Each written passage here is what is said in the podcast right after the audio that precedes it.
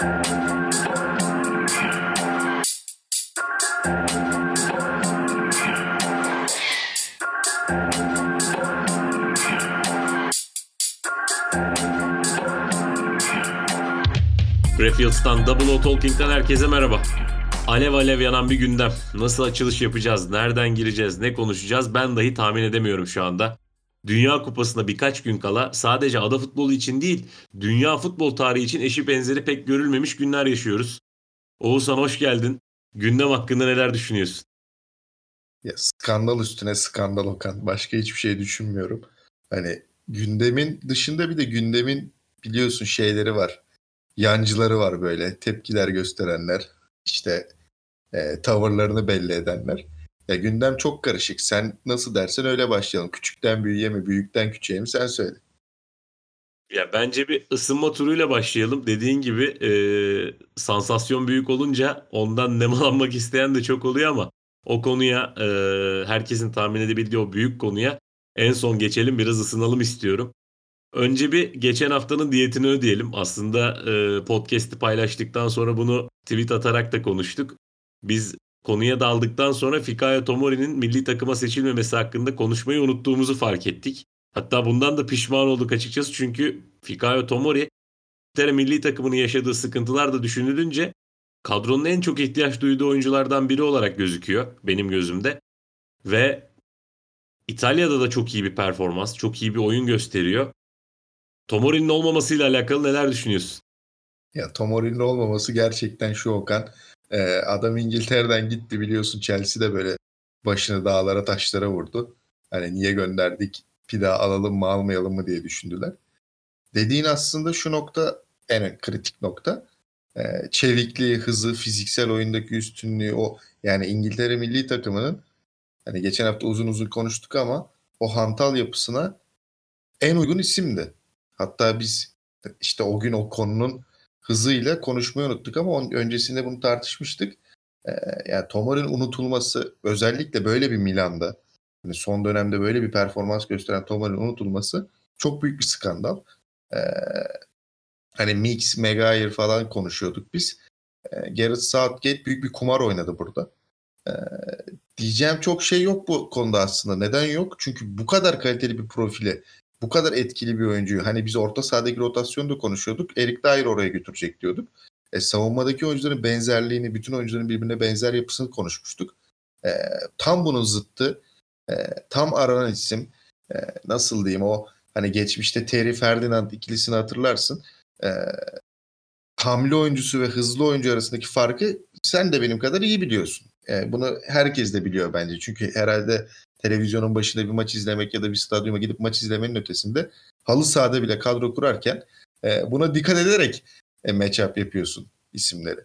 E, bu noktada e, sen bu oyuncuyu almazsan e, savunmada da dediğimiz şey şu senin geçen hafta dediğin şey var ya hani daha çok gol atıp e, kazanmayı planlayan bir geri Southgate mi var demiştin.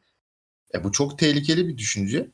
E, bunun üstüne bu kadar formda bu kadar isimli bir oyuncuyu e, kadronu almamak ki diğer yandan da şuna dikkat çekiyorum ben Okan. Biliyorsun İngiltere milli takımı e, bugün Callum Wilson da açıklama yaptı. Yeni yüzler var diyor.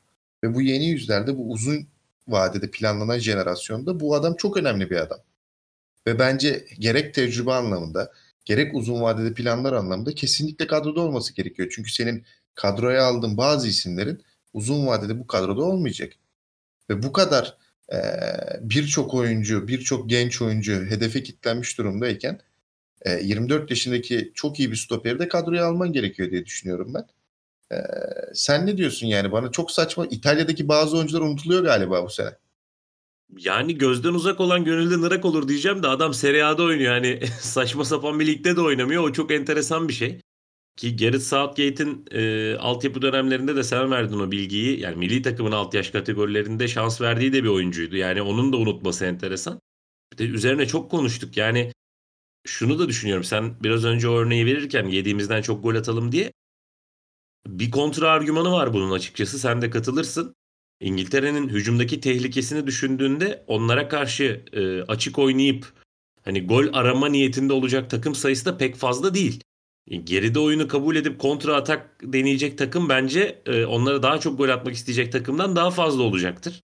E, bu tarz bir ortamda da e, savunma arkasına atılan toplarda e, vereceği reaksiyonla, e, patlayıcılığıyla, çabukluğuyla karşılık verecek oyuncu Tomori'ydi. Ki Milan'da yani e, çok iyi hatırlıyorum. E, 8 Kasım'da Cremonese ile e, 0-0 beraberlik kaldıkları bir maç var Milan'ın. O maçı izledim ben. Yani e, Milan yüklenirken e, Afanajian'la e, Jose Mourinho'nun e, genç yeteneği kiralık e, mesela çok kovaladı Cremonese gol atmayı. Ve Tomori her pozisyonda yakaladı. Her pozisyonda dahil oldu. Ve çok büyük sıkıntı çıkardı. Yani kontra atağa izin vermedi. Ya da yani kontra atak teşebbüsü oldu ama bunun sonuçlanmasına izin vermedi. Ve çok sağlam bir oyun gösteriyordu. Bu sezon Milan'ın da çok kritik isimlerinden biri. Gerçekten alınmaması yani alınmaması derken tercih edilmemesi bu kadro yapısı içerisinde buna ihtiyaç duyulmayacağını düşünülmesi bana çok şaşırtıcı geldi. Bir tuhaf ve yani İngiltere milli takım üzerine bir konuya daha geçeceğiz. Çok uzatmak da istemiyoruz. Geçen hafta bayağı zaman ayırdığımız için ama herhalde gerçekten en çok şaşırdığım şeylerden biri. Yani Tomori'yi o an konuşmayı unuttuk dediğin gibi. Tuhaf anlamakta çok zorlandığım bir tercih oldu. Bunun eleştirisi de ki sen 2-3 podcast önce bunu söylemiştin. Ada basını e, cezayı kesmeyi, ince ince işlemeyi, hatalardan e, haber çıkarmayı çok sever. Bunun bedelini ödetebilirler. Olası bir e, sıkıntılı savunma aksiyonu durumunda diye düşünüyorum. Bir diğer konuya geçelim. Biraz daha hani son geçeceğimiz konudan önce e, neşe dozumuzu arttırsın diye düşünüyorum. Temi Abraham'ın milli takıma alınmaması sonrası Jose Mourinho çok e, enteresan, ilginç bir pencereden bakan sert de bir açıklama yaptı. Açıklamayı bilmeyenler için ben bir özet geçeyim sana sözü vermeden. E, Jose hocam dedi ki Temi Abraham'ın milli takıma seçilmemesiyle alakalı Southgate Abraham'ın formda olmamasını bahane etmiş. Ben bu bahaneyi kabul etmiyorum. Açıkça söylesin ten renginden hoşlanmadığını itiraf etmeli. Çünkü Calvin Phillips de sadece 56 dakika oynadı ama o milli takıma seçildi. Ben Temi Abraham'ın yerinde olsam FIFA'ya başvurur. İngilizler benim e, futbol kariyerimi tehdit ediyor. Bu nedenle bana izin verin ben Nijerya milli takımında oynamaya başlayacağım demeli gibi çok keskin bir açıklamada bulundu. Bu konuyu da e, sana tekrar pası vereyim. Yorumlarını merak ediyorum çünkü. Ya Mourinho, Mourinho bence e, böyle bir İngiltere zaten yanmış diyor. Ortalık karışmış. Bir yolunda ben atayım demiş olabilir. Ya mantıklı düşününce kadronun geneline bakıyorum. Ki biliyorsun yani Temi Abraham'ın oynadığı pozisyona Wilson geldi. Ten rengine göre bir tercih yaptığını pek düşünmüyorum ama hani kışkırtmak için mi oyuncusun daha çok nasıl diyeyim ya sonuçta hep şunu diyor ya Temi Abraham da mesela az önce Tomari'ye söylediğim gibi e, sahip olunan hücum hattına göre alternatif farklı bir oyuncu. Yani Gareth Southgate'in zaten biz problemini teşhis ettiğimizde sürekli aynı tip oyuncuları seçtiğini söylemiştik. E, Temi Abraham da e, farklı profilde bir oyuncu. Fiziksel anlamda da oyun anlamında da farklı bir profilde bir oyuncu. E, değerlendirebilir miydi? Değerlendirebilirdi. Ama oradaki işte şişkinlik, oradaki fazlalık, e, oradaki yoğunluk. Ya bana sorarsan ben mesela hep diyorum bunu. Hep söyleyeceğim. Belki büyük bir şov izleyeceğiz haftaya. 2-3 gün sonra başlayacak şov. Ama ya ben Rashford'u beklemiyordum yani. Ben açık ve net söyleyeyim. Uzun vadedeki plan diye belki aldı ya da e, canlandırmak için aldı. E, aynı konuyu az önce de söyledim yani. Hala Harry Maguire için işte özel destek veriyormuş, yardımcı oluyormuş. Hani Gareth Southgate sen milli takımdasın abi burası e, kul kulüp merkezi değil. yani burası rehabilitasyon merkezi değil. Sen ve turnuva bazlı bir menajersin sen. Yani burada oyuncuyu al hadi ben iki ay sonra tekrar oynatırım diye bakamazsın. Bir ayın var bir ay içinde oynatacaksın. Bu kadar basit. E, Mourinho'ya gelirsek Mourinho gerçekten e, yani ten renginden yorum yapmayayım ama yani siyahi çok oyuncu var milli takımda. Belki geçmiş oranla e, sayı düşmüş olabilir ama hani İngiltere'nin belki geleceği dediğimiz Saka siyahi bir oyuncu. Yani Temi Abraham'a yönelik böyle bir açıklama yapması e, ki bence Dünya Kupası'na gitmediği için de sevinmiştir Okan yani sakatlık falan problemi olur diye. Gitmemesi belki işine geldi Mourinho'nun ama niye böyle ortalığı kızıştırdı ben anlamıyorum. Ya ben şunu söyleyeyim kesinlikle ateşe bir odunda ben atayım dedi. Çünkü baktığın zaman e, Ronaldo konusuna geleceğiz ama adada birçok konu kaynıyor. Yani futbola dair birçok konu alev almış durumda. Yani Ronaldo işin patlaması oldu.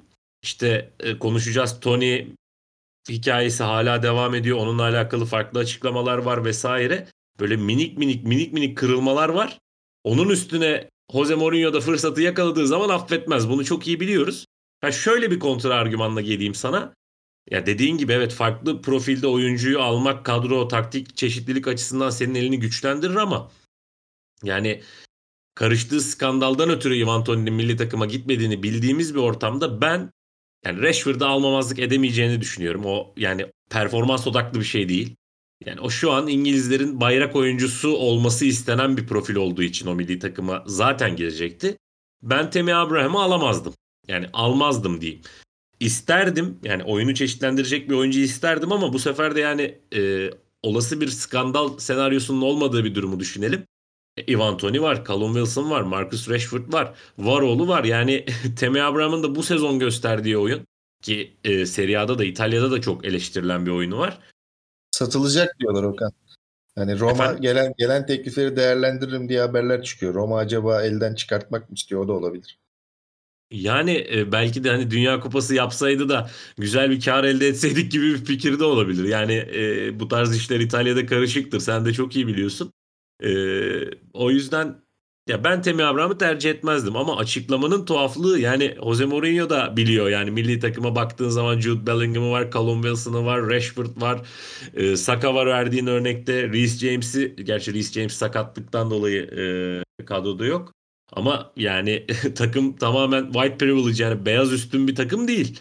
Hatta takımın en önemli mevkilerinde en önemli oyuncuları belki de bu Dünya Kupası'nda siyahi olacak ki Jude Bellingham'ı da e, yine e, biz e, özel olarak işaret ediyoruz. Ben dediğim gibi yani İngiltere milli takımında her oyuncudan önce Jude Bellingham'ın e, durumunu izleyeceğim. Gerçekten özel bir ilgiyle takip edeceğim. Ama haftanın enteresan e, tuhaf açıklamalarından biri oldu. Onu söylemekte hemfikiriz diye düşünüyorum. Esas konuya geçelim. Yani esas konuya geçmeden önceki son konumuza geçelim daha doğrusu. Ivan Toni konuştuk. Ivan Toni'nin Dünya Kupası'ndan olmasına sebep olan skandaldan konuştuk ama Ivan Toni de şaşalı bir hafta sonuyla Manchester City'ye attığı iki golle yani Gareth Southgate'e merhaba hocam yani sen bilirsin dedi ama bir yandan da FA'den bir açıklama geldi. Sen oradan bağla istersen. Ya ben şöyle umarım en azından bu hafta sonunda bahis almamıştır diye düşünüyorum Okan. Ee, hani bu kadar da göz senin üstündeyken gidip işte e, golü ben atarım diye bahis almamıştır diye umuyorum. Pardon ya genel... Sergen Yalçın. Kesinlikle öyle. Yani düşündüğüm zaman e, performans çok üstün zaten. Gerekli mesajı da verdi ki verdiği takım da yani ligin zirvesinde yer alan bir takım. Ve beklenti de aslında Thomas Frank de maçtan önce e, biz kazanmayı düşünmediğimiz yani kazanamayacağımız maça çıkmayız gibi bir açıklama yaptı. E, çok çılgınca bir maçtı. Performansı tam böyle konunun üstüne gelmesi yani hem milli takım olayı var hem bahis skandalı var. Bunun tam ortasında şimdi şöyle düşünüyorsun. Hani Dünya Kupası'na gidemedi. Bir şov yaptı. Hani ah, bu oyuncuyu almadık da diyebilirsin. E bunun ötesinde ulan bu kadar bahis skandalı var. Bu adam men cezası alırsa bu yetenek yok olacak mı diye de düşünebilirsin. Şimdi bu noktada benim geçen hafta da örneğini verdiğim Staric örneği geliyor. Ki Staric biliyorsun ben halı sahada da gol atınca Staric dansıyla gol sevinci Onun dansını yaparsın her zaman. ee, benim için ya futbolculuk anlamında değil de karakter olarak çok farklı bir profil. Şimdi onların kıyasını tabii ki de yapamayız profil olarak. Yani oyunculuğunu da kıyaslayamayız. Yeteneğinde işte performansında ama e, o zaman verilen ceza bir men cezası vardı. Ki FA tarafından yapılan açıklamada 2017 ile 2021 miydi? 2020 miydi? İşte o 3-4 yıllık bir olması lazım. O 4 yıllık süreçte 232 kez e, bu bir telefon alan kodu değil yani. Bu adamın bahis kurallarını ihlal ettiği rakam ve çok yüksek bir rakam Okan. Hani 232 demek ya bir sezonda zaten kaç maça çıkılıyor. Ve bunun dışında yani Efe'yi ilgilendiren konu. Yani ben şu an Efe'nin prosedürlerini bilmiyorum. Mesela bir sporcunun gidip geçen hafta örneğini verdiğimiz gibi Russell Westbrook triple double yapar. E, bahisini alması da bir oyuncunun sporcunun oynamasından dolayı bir ihlal mi? Bunu bilmiyorum yani. Farklı spor dallarına farklı ligler oynaması da bir ihlal mi? Bunu bilmiyoruz ama hani Zaten. 230 yani 232 çok yüksek değil mi Okan? Yani sözünü o yüzden kesecektim. Eğer Premier Lig'e 232 kez bahis aldıysa gerçekten çok büyük bir ceza gelebilir. Çok büyük bir ceza gelebilir. Yani Premier Lig ya da işte FA kapsamındaki herhangi bir turnuvada 232 çok büyük rakam. Yani büyük bahis bağımlıları yapmıyor bunu. Şunu söyleyeyim sana. Ee, bazı kurumlar zaten bu maçı oynadınız diye yeni maçı oynatmıyor. Biliyorsun bu kuralı yani. Bu hani geçmişinizde bu maç var diye oynatmıyor. Yani 232 aşırı yüksek. Yani FA Cup, Carabao Cup işte ne bileyim bütün Premier Lig hepsini koy. Yani bu 232 mesela nasıl sayılıyor? İlk bir kuponda ilk yarı oynamış, ikinci kuponda maç sonu mu oynamış? Bu iki mi sayılıyor? Yoksa o gün bir mi sayılıyor? Yani inanılmaz bir olay ve rakam çok yüksek. İşte benim korkum şu. Hani senin dediğin gibi böyle bir yetenek e, kaybolmaz. Staric gibi ezmezler. Staric'in sona doğruydu dedik.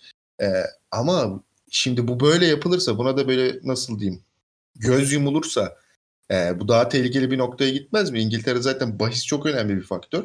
E, ki ge- geçtiğimiz yaz biliyorsun yani şey olayı da çıkmıştı. Forma sponsorlukları, bahis siteleri işte takımlar yeteri kadar para kazanamıyor diyorlardı. Yani bahis sürekli İngiltere futbolunun içinde olan bir başlık.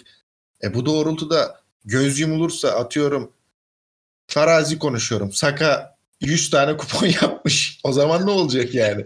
Herhalde Saka oynadı bir şey olur o. Hukuksal bir düzlem oluşturur. Derler ki yani 232'yi geçmeyenler e, farklı bir bağlamda değerlendirilecek. Ona göre ceza gel. Yani dediğin gibi e, işi uzatmayayım aslında esprisiyle. Çok yüksek bir rakam. E, İngiltere'nin FA'in kurallar konusunda ne kadar katı olduğunu az çok biliyoruz. Yani Sturridge örneği zaten önümüzde sabit. Anlamak mümkün değil. 232 kez ihlal. Hani bir değil, iki değil, üç değil hani yani anlatabiliyor muyum? Absürt bir rakamdan bahsediyoruz. Hani yine Ivan e, sergilediği oyun İngiliz futbolunun ondan beklediği e, bir üst basamağa çıktıktan sonra onun gösterecekleri vesaire öyle bir projeksiyon üzerinden hareket ederlerse dediğin gibi e, geleceğe dair çok büyük sıkıntılar çıkartabilecek bir konu. Gerçekten merakla beklediğim, merakla sonucunu beklediğim bir soruşturma bu. Thomas Frank büyük cinnet geçirecek gibi geliyor bana. Kulübün kulübün kaderini belirleyecek bir hamle olur. Kesinlikle öyle ki Brentford futbolunda Ivan Tony'nin ne kadar önemli bir oyuncu olduğunun herkes farkındadır az çok izleyen. Onun oyuna kattığı derinlik, onun sahadaki aktifliğinin rakip savunma üzerinde çektiği dikkatin Brentford oyununa kattığı şey çok fazla. Attığı gol sayısı geçen hafta örnek verdim. Penaltılarda Brentford formasıyla %100 istatistiği vesaire. Yani Thomas Frank'i gerçekten şu sıralar e, kötü bir uyku düzeni bekliyor ya da hatta şu an onun içerisindedir yani bence. Olsun bir Danimarkalı daha alırız deyip Dolberg'i alır mı hocam forvete de? Kasper Dolberg yani bir FM Wonderkid'i bir FIFA Wonderkid'i olarak baktığımız Dolberg'in şu anki pozisyonu e, Sevilla yani Serie A'dan çok konuştuk. Bir de La Liga yapalım demeyeceğim ama 3 numara mı giyiyordu? Kaç numara giyiyordu? Onu bile e, tuhaf bir numara giyiyor. O futbolu bırakmış. 5 numara giyiyor. Gerçekten e, yani El Nesiri futbolu bırakmış kafada. Ama Dolberg hala formayı alamıyor. enteresan bir yapı. Zaten bence bir gün enteresan bir şey yapalım. Sevilla podcast'i yapalım. Yani o kadro açıyorsun böyle FM'de falan elinde olsa ben ne yapacağım diye kendini kaybedersin. Takım mütemadiyen kırmızı kart diyor, takım mütemadiyen kaybediyor. Yani o konuyu açmayacağım da Kasper Dolberg'i getirip de futbola döndürürse de gerçi Thomas Frank'ten başkası bunu başaramaz. yani ben e, Danimarka'da pasaport olan herkesin gelebileceğini düşünüyorum. Öyle gözüküyor. Neyse biraz güldük, eğlendik, enteresan konulara değindik. Gerçekten futbol tarihinin en özel, e, habercilik açısından en özel işlerinden biri. Gündem açısından en sansasyonel işlerinden biri. Bilmiyorum yakın zamanda aklına bir gazeteci olarak e, geliyor mu? Benim gerçekten gelmiyor.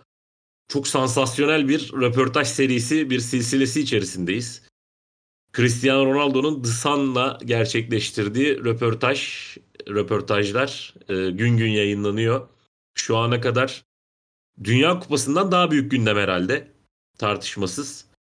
Kısa bir başlangıç yap istersen. Bir de e, şunu söylemek istiyorum. Sana da orada bir söz vermek istiyorum hatta.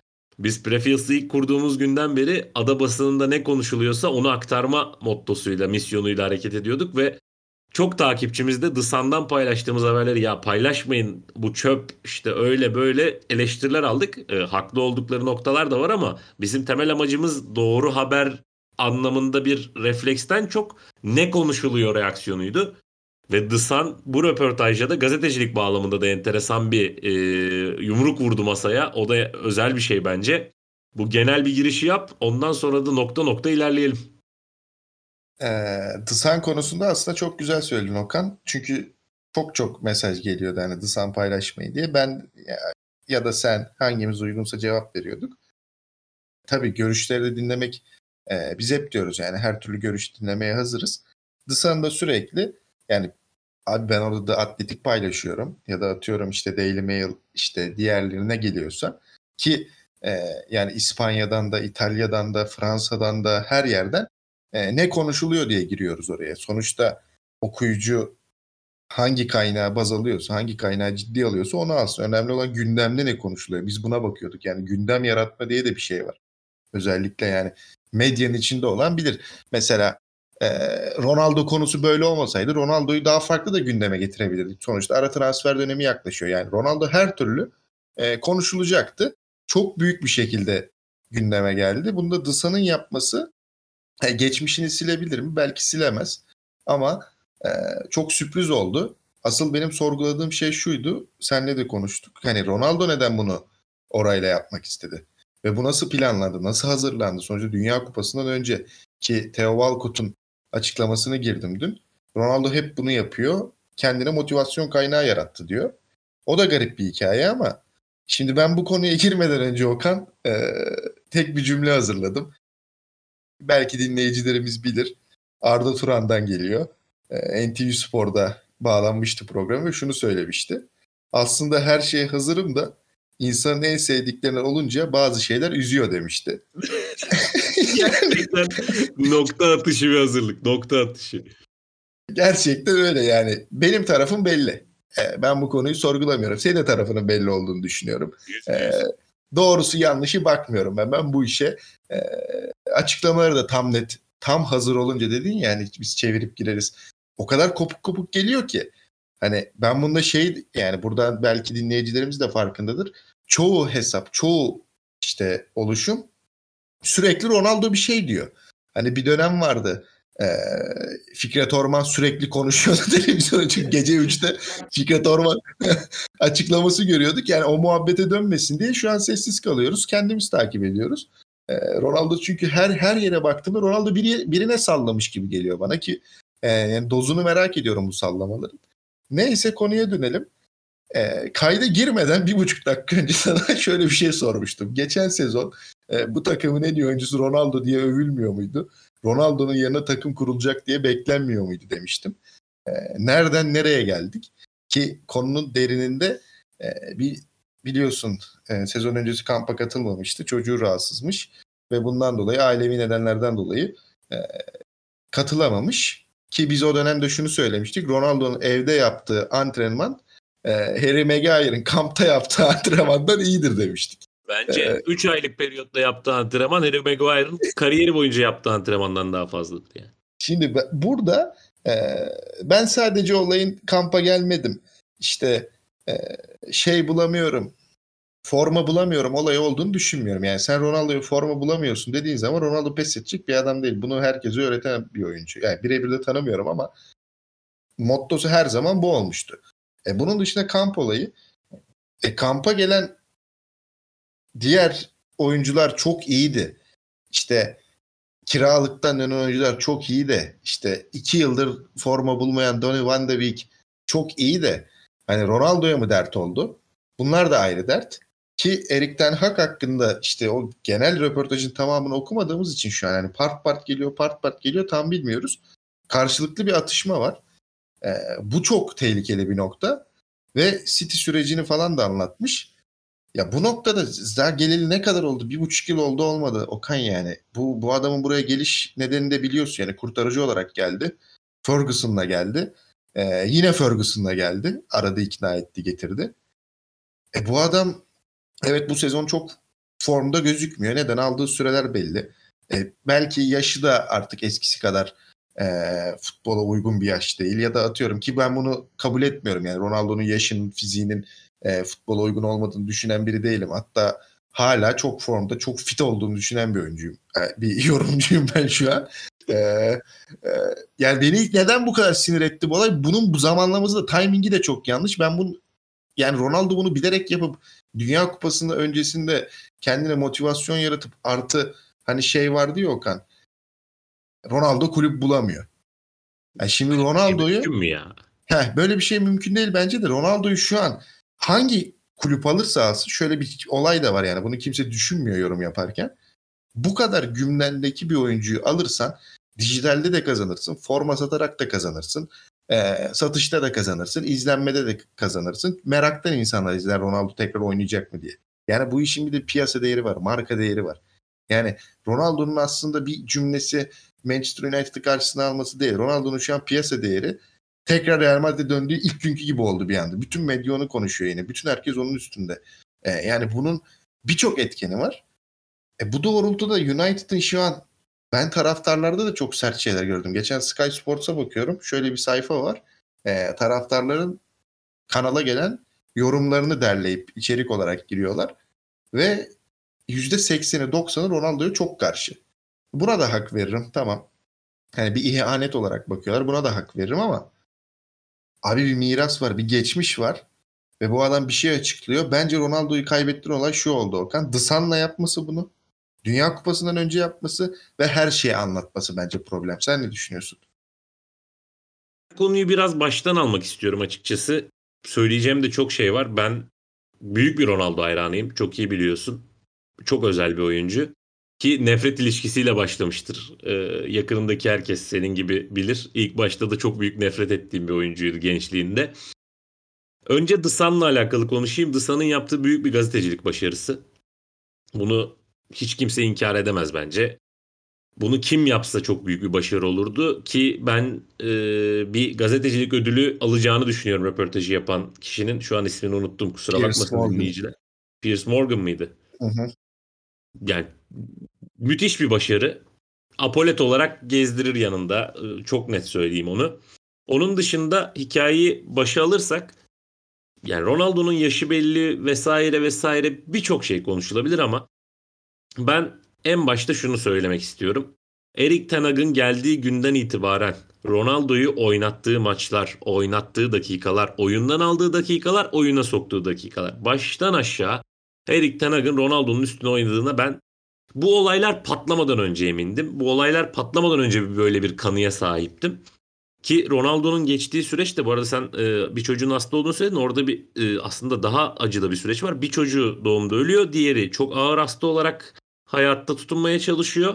Şu an işte 9 aylık olmuş. 9. ayında e, hayattaki kızı. E, sağlığı yerinde olduğunu söylüyor röportajda ama diğer yandan çok dramatik de bir boyutu var. Babasının külleriyle o çocuğunun küllerini evinin altındaki kilisede sakladığını, hala onlarla dua ettiğini vesaire. Ya aslında insanlar için bilmiyorum. e, Ronaldo'nun handikapı şu olabilir. O kadar bize robot, o kadar mekanik, o kadar çalışkan bir e, makine hissiyatı yarattı ki bu adamın bir insan olduğunu, duygusal olarak bazı şeylerden çok ağır etkilenebileceğini unutturdu gibi geliyor bana. Yaşadığı çok ağır bir süreç var. Sezon öncesi kampını kaçırmış olabilir ama bu konuda hemfikiriz. Çok çok dile getirdik. Yani bu adamın e, çok üzgün haliyle, ayağa kalkamayacak, yataktan kalkamayacak haliyle bile yaptığı antrenmanın e, Premier Lig ve Manchester United kadrosundaki herkesten daha yoğun ve şiddetli olduğuna hepimiz hemfikiriz. Yani bunun yöntemi bu mu olmalıydı? Bunun Ronaldo'nun yaptığı şeyin insanlarda uyandırdığı tepki vesaire ayrı bir tartışma konusu. Bunu da eleştirmiyorum. Tabii ki bir Manchester United taraftarının yerine koyuyorum. Herkes kendi için e, o forma altında idolleştirdiği bir oyuncunun böyle bir açıklamayla kulübü, e, hocayı, yapıyı eleştirmesini kaldıramayabilir ama söylediği şeyleri biraz da duygusal pencereden çıkıp okuduğun zaman, baktığın zaman Ronaldo'nun takımla, formayla, armayla bir işi olmadığı çok belli. Adam yönetimsel yapıyla, teknik direktörlük, işte menajerlik vesaire o yapının sıkıntısıyla alakalı sorunlarını dile getiriyor. Ralf Ragnick'e çok sert eleştirileri var mesela. Ee, takımın genç oyuncularına bir ince eleştirisi var. Yani bence Ronaldo şu an yaptığıyla eğer Manchester United bundan ders alır almaz o iş başka. Yani e, bir yandan da sen bugün paylaştın onu.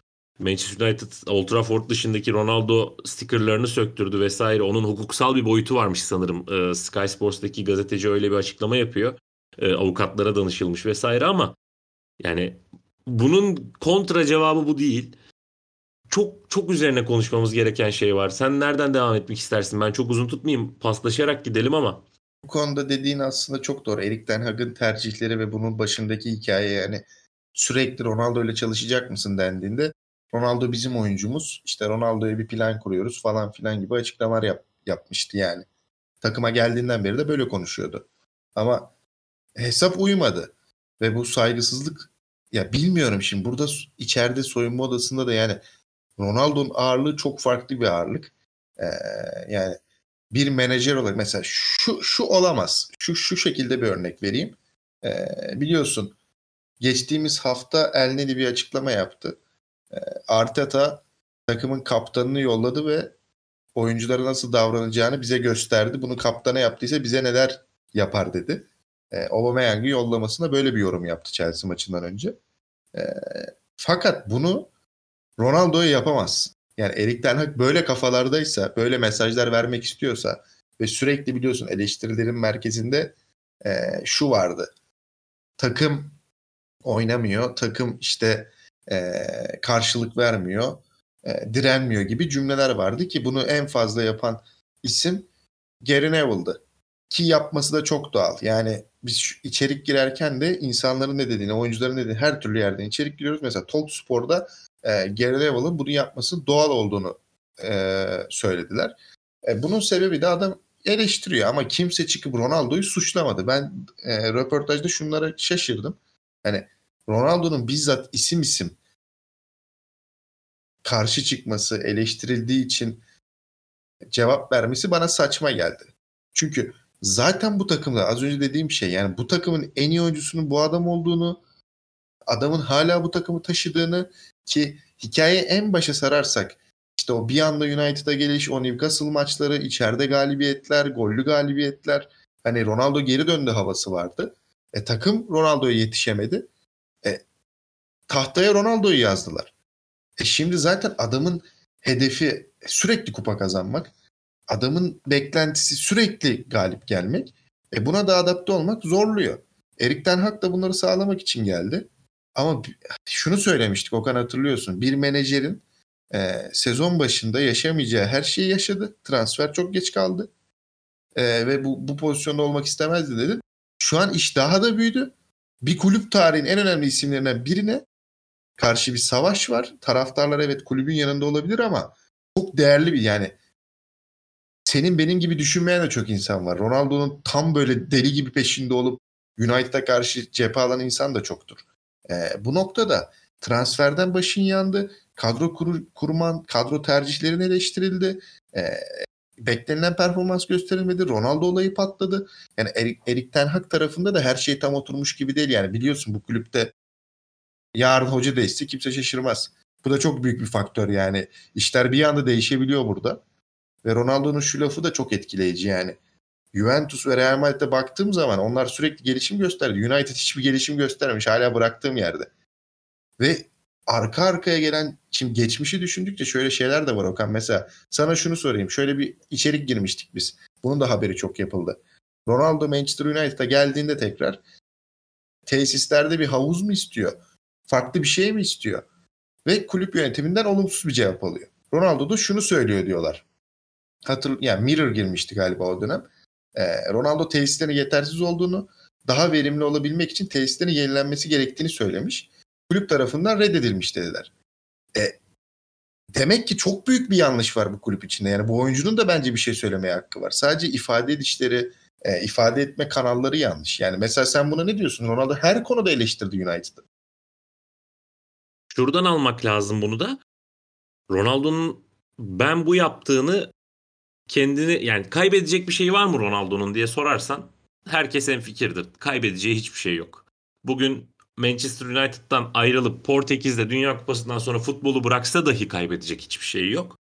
Ve değer verdiği bir takım da olduğunu biliyoruz. Yani kendisi söylüyor. Guardiola'nın onu ikna etmek için ne kadar çaba gösterdiğini, imza aşamasına gelindiğini, Ferguson'ın bir telefonuyla evine dön, e, sen oraya gidemezsin demesinden sonra değişmesini vesaire bunları aslında bir denklem olarak alt alta hatta bir matematiksel işlem olarak alt alta koyduğumuzda Ronaldo'nun e, biraz da nevi şahsında münasır diyeceğim buna. Yaptığı şeyi söyleyiş şekli de kendine has. Yani yapış şekli de kendine has. Ama benim gördüğüm yani Ronaldo bu açıklamaları yaparken zaten bu bağların kopacağını göze almış. Ben zarar vermek için yaptığını düşünmüyorum. Yani zarar vermek için yapma refleksi gösterecek olsa bunu çok daha sert, çok daha farklı şekillerde de yapabilirdi. Bir şeylerin değişmesini, bir şeylerin gelişmesini istediği, yani kendisi ayrılmasına sebep olacak şekilde de olsa bunu göze aldığı bence çok net gözüküyor. Biraz belki sempatik taraftan bakıyorum. Ee, bunu da e, göz ardı edemeyeceğim ama işte kulübün tesislerinin eski olduğunu söylemesi, Glazer'ların futbolla alakalı hiçbir şey umursamadıklarını söylemesi, takımın ileriye doğru adım atma konusunda gösterdiği e, çekingenlik, tutarsızlığı dile getirmesi. Ya bunlar üst üste geldiği zaman aslında anlamlı bir resim çıkarıyor karşısına insanın. Tabii açıklamaların devamını da okuyacağız. Yani part part geliyor dediğin gibi ki ona da bir şerh düşeyim. E, şu da çok önemli aslında. E, Bruno Fernandez'le milli takımın e, karşılaşması anında ta- tavır üzerine konuşuldu. Herkes şu an yani senin söylediğin gibi Fikret Orman açıklaması gibi herkes atlıyor. Mesela Joao Cancelo konusunda herkes atladı. Joao Cancelo da tepki gösteriyor vesaire gibi. Aslında sonra ortaya çıktı. Antrenmanda Cancelo ile Joao Felix çok sert bir e, ikili mücadeleye girmişler. Bir sinirler gerilmiş. Ronaldo orada sinirli olan Cancelo'yu biraz sakinleştirmek istiyor. E, biz şu an hani biraz daha gazeteciliğin haberciliğin diyeyim, gazetecilik demeyeyim. Haberciliğin doğru noktasına ulaşmak için her şey bir netleşsin, her şeyin e, puzzle'da doğru yerine otursun. Bundan sonra e, işte her şeyi bir toplu olarak çevirelim, bir e, indeks olarak verelim kafasındayız. Daha buradan çıkacak çok da konu olacak gibi gözüküyor. Ben bilmiyorum. Çok enteresan bir hikaye. Bundan 10 yıl sonra, 20 yıl sonra bile hatırlanacak bir hikaye. Tabii Ronaldo'nun duygusal yapısını işte biraz önce söylediğim şeyi aslında Gary Neville örneği verdin. İnsanların onu eleştirmesine bu kadar sert çıkışmasını da sen şaşırdın. Ben de yani Gary Neville'ı niye bu kadar ciddiye alırsın? Buna bu kadar niye takılırsın? Bilemiyorum ama herhalde geçirdiği duygusal zorlu günlerin de biraz onun üzerinde etkisi olduğunu söylemek mümkün. Ne çıkar? E, devamında neler olur? Yani anladığımız şu ki Ronaldo Manchester United hikayesi ikinci e, bahar e, hiç de beklenilen ikinci bahar olmadı. Erik Ten Hag kendi açısından zorlu bir atmosfer buldu. Buradan ne çıkaracak? Enteresan onu izlemek e, kesinlikle enteresan olacak. Bir de dediğin yani bu takım bir teknik direktör herhangi bir gün değiştirse kimse şaşırmaz dediğimiz noktaya da değinmek lazım. Manchester United şu an Erik Ten Hag'la bir şeyleri yolunda götürüyormuş gibi hissediyoruz mesela ama denklemde Liverpool'un, Manchester City'nin işte Arsenal'in bu çıkışıyla vesaire kısa vadede Erik Ten Hag'la başarı geleceğini düşünen varsa çok hayal kuruyordur bence. Buna da değinmek lazım. O yüzden bayağı enteresan bir şey yaşıyoruz ya. Hani kelimeleri bir araya getirmekte bile zorlanıyorum. Enteresan bir duygu ruh haline ben de büründüm. Yani kafam karışık, duygularım karışık. Dünya Kupası'na birkaç gün kaldı. Söylenecek çok şey var ama susacak çok şey de var.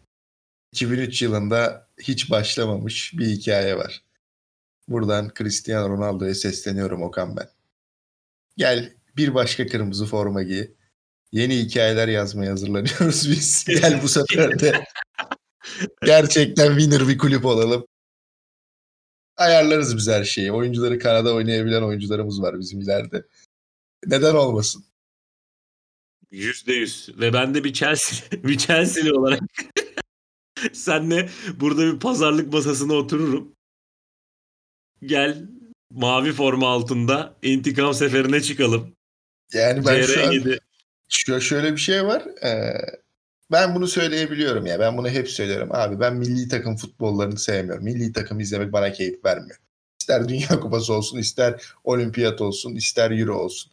Futbolda ben milli takımı nedense hani ge- belki nedense değil geçmişte belki o çocukluk yılları o futbolun daha farklı olduğu zamanlar e, daha keyifli geliyordu milli takım bize. Daha böyle e, her milli takımın farklı bir profili vardı benim gözümde. Bu belki bu yine endüstriyel futbollaşmanın bir sonucu ama kulüpleşen milli takım yapısı benim hoşuma gitmediği için milli takımdan da soğudum. Ha, Dünya Kupası'nı takip ediyor muyum? Ediyorum ama bir kulüp veya da birlik takip ediyormuş gibi heyecanlanmıyorum artık. Ee, ama Ronaldo'ya şöyle bağlayacağım. Portekiz için çok farklı bir Dünya Kupası. Portekiz'in nasıl ilerleyeceği Ronaldo için çok kritik. Ee, bunun dışında Ronaldo United'dan ayrılır başka bir yere giderse e, bence onu alan takım, ona kapı açan takım büyük bir kazanç elde edecek her anlamda. Bunu da vurguladım. Ee, neden bunu vurguladım? Çünkü bu işin ticari boyutunu kimse düşünmüyor. Bu iş ticari boyutu aslında futbola yön veren nokta. Hani bir oyuncunun performansından ziyade bir oyuncunun bir kulübe ne kadar para kazandıracağı önemli. Sonuçta Bu bir arada kupa... bir saptama yapayım. Sana tekrar sözü bırakacağım. Eğer Ronaldo'yu transfer eden takımda Ronaldo bir kıpırdanır bir şeyler göstermeye başlarsa o zaman vay haline Erik Ten Hag'ın. Onu da söyleyeyim. Durum kesinlikle öyle. Erik Ten Hag konusunda yani karşısında bu kadar çok duvar örmesinin anlamı yok. Yani sen evet bazı değiştirmek istiyorsun. Sana bir yol çizildi. imkan verildi. Bunu yavaş yavaş yapmayı tercih etmesi gerekiyordu bence. Ki hep şunu söylüyoruz. United'ın böyle bir zamanı kalmadı diyoruz ama bunun doğrusu bu. E diğer tarafta dediğin çok doğru. Yani biliyorsun Instagram'a bile yorum yaptı Ronaldo. Yani orada çekici gözüküyorum. İnsanlar beni takip ediyor. Nedenini bilmiyorum ama en çok takip edilen kişi olmak bile beni mutlu ediyor dedi. Abi bu işin ticari boyutunu insan çok yok sayıyor.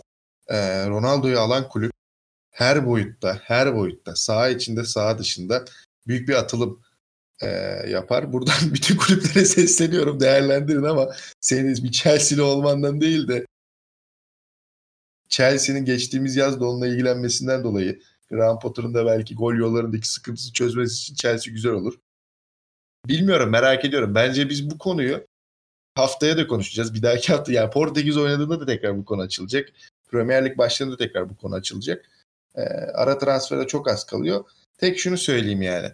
Bu kadar problem varsa abi sonuçta bir bir mirasınız var, bir geçmişiniz var, bir görüşmüşlüğünüz var, 20 yılınız var ortada. Oturun konuşun, iş bitsin.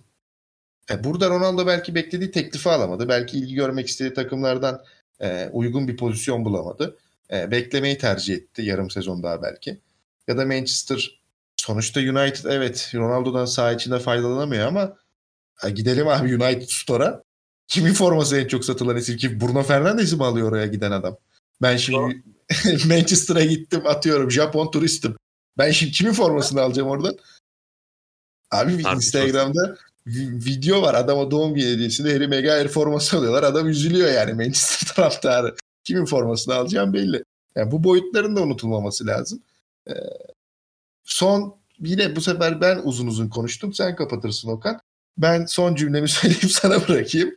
Ee, her şeye hazırım da işte insanın en sevdiklerinden olunca bazı şeyler üzüyor. Ya, Oğuzhan ben de çok uzun tutmayacağım.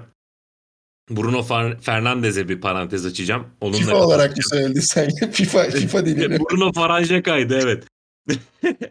Bruno Fernandes'e döneceğim.